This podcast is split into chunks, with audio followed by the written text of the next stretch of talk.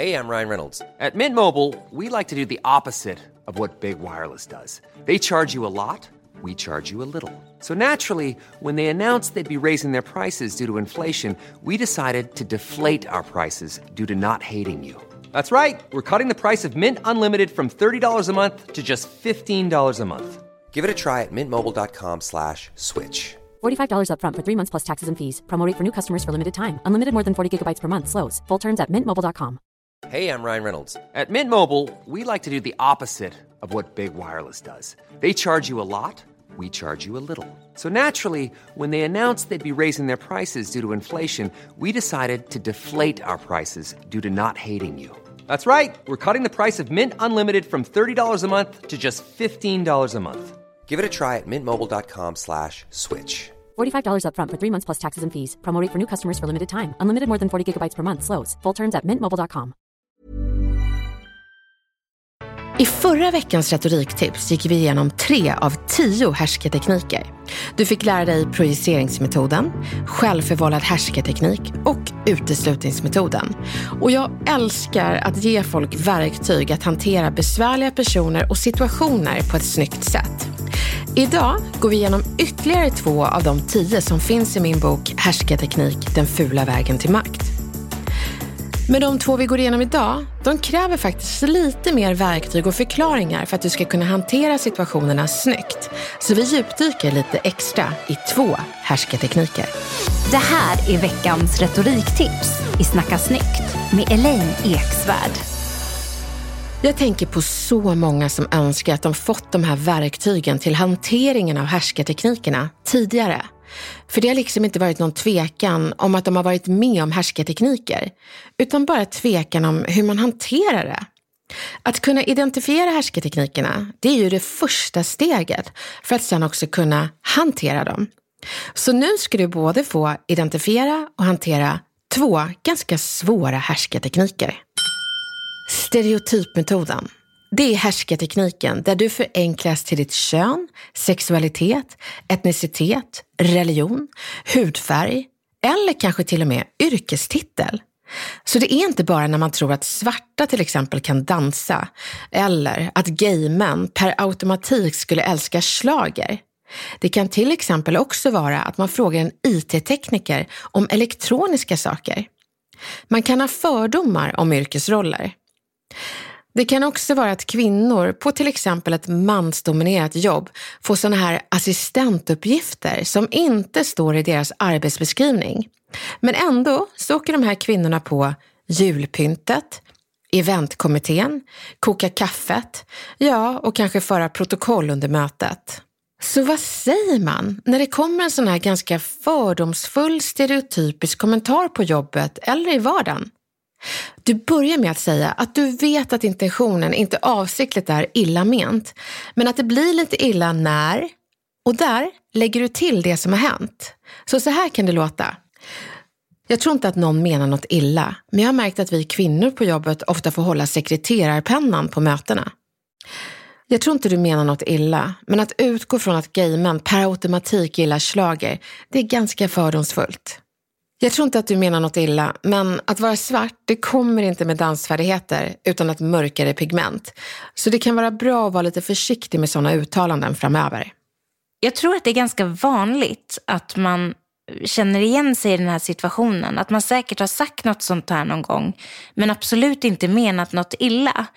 Om den här situationen nu skulle uppstå och någon säger till på det här bra sättet, vad tycker du man ska säga om man har varit den som har, har härskat utan att tänka på det? Ja, men det är en sån himla bra fråga Camilla. Och det bästa ordet att säga, det är så enkelt men också så starkt och det är förlåt. Och det var verkligen inte min mening. För man blir ju så otroligt tacksam att man inte blir attackerad i sådana situationer och inte heller att man får någon att bryta ihop för det är fullkomligt omedvetet och det är otroligt genant. Och bara den genansen är ju på sätt och vis straff nog. Inte för att vi vill straffa utan vi vill ju lära. Så det jag tänker är att är man på andra sidan, säg bara förlåt, det räcker gott och väl.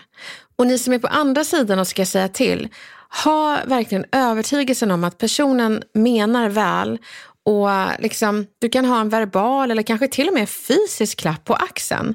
Sen kan du markera vänligt men också lite bestämt att sådana här uttalanden, de är inte riktigt okej. Okay. Och sen tycker jag ändå att du ska visa lite omtanke i slutet av meningen och visa på att personen verkligen skulle tjäna på att undvika att prata så framöver om det skulle vara så att någon skulle missuppfatta det. Du hjälper till. Komplimangmetoden. Det är när en komplimang kopplas till en uppgift. Det är en ganska trevlig härskare egentligen, som på något magiskt sätt lyckas få alla andra att göra uppgifterna åt härskaren. Och personen gör det i meningar som ofta börjar med Du som är så skicklig. Du som är så bra på sociala medier. Du som är så stark. Och sen kopplas det till uppgifterna och fortsättningen låter då så här. Kan inte du hjälpa mig med? Så man blir ofta glad av den här härskaren för den liksom överöser en med komplimanger. Men så blir man också lite stressad. För på något magiskt sätt så lämnar de här delegerande skärmtrollen oss med en uppgift i knät, ibland fler. Så hur hanterar du dem? Nyckeln, det är att spegla situationen och vara lika trevlig tillbaka. Och då behöver man analysera komplimangmetoden för att kunna spegla fint tillbaka. Och om vi tittar på komplimangmetoden så bäddar den in sin uppgift i det vackra retoriska silkespappret komplimanger. Du ska därför bädda in ditt jag vill, men jag kan inte i det lika vackra retoriska silkespappret av en massa tack. Så så här kan den dialogen låta. Komplimanghärskaren. Du som är så skicklig på sociala medier, kan inte du hjälpa oss att posta något om konferensen vi hade? Du. Åh, vad roligt att du tycker jag är skicklig på sociala medier. Tack för komplimangen. Vet du, jag har tyvärr alldeles för mycket på mitt bord. Men tack snälla för så fina ord och hoppas verkligen att du hittar någon annan. Jag är säker på att det finns de som är minst lika bra. Men tack igen. Man kan tro att komplimangmetoden är helt harmlös eftersom den är så charmfull. Men på arbetsplatser där folk är så här trevliga, charmiga och lite käcka så kan folk förvisso tycka om varandra men också skärmas in i väggen för att de har svårt att tacka nej till extrauppgifter från så trevliga kollegor. Men det fina är att det finns inte någon motsättning i att säga nej och vara trevlig på samma gång. Använd ditt retoriska silkespapper väl.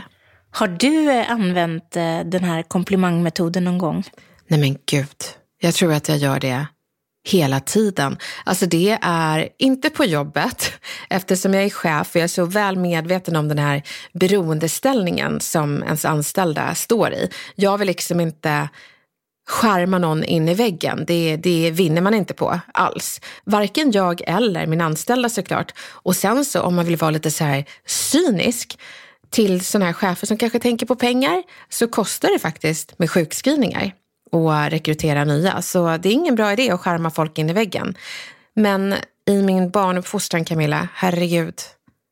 Du som är så snabb Matteo, kan inte du springa och hjälpa Pascal med eh, tvn? Du då Camilla?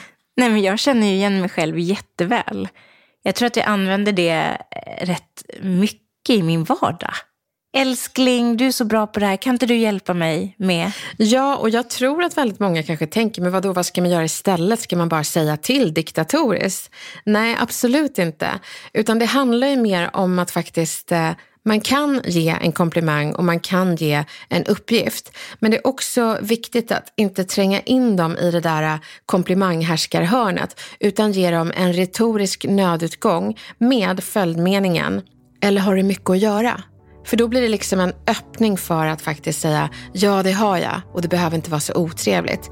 Då går det från att vara en härsketeknik till att bli en trevlig fråga med en retorisk nödutgång. Nu har du fått ytterligare två härsketekniker att både identifiera och hantera i din vardag. Den ena är lite svårare eftersom det kan vara känsligt och man blir ofta sårad av fördomar och gamla förlegade syner på roller som tillhörde ens kön eller kanske sexualitet en gång i tiden. Så länge du ser att du faktiskt lär personen något nytt och hjälper härskaren att sluta göra bort sig i framtiden så kommer det att gå bra.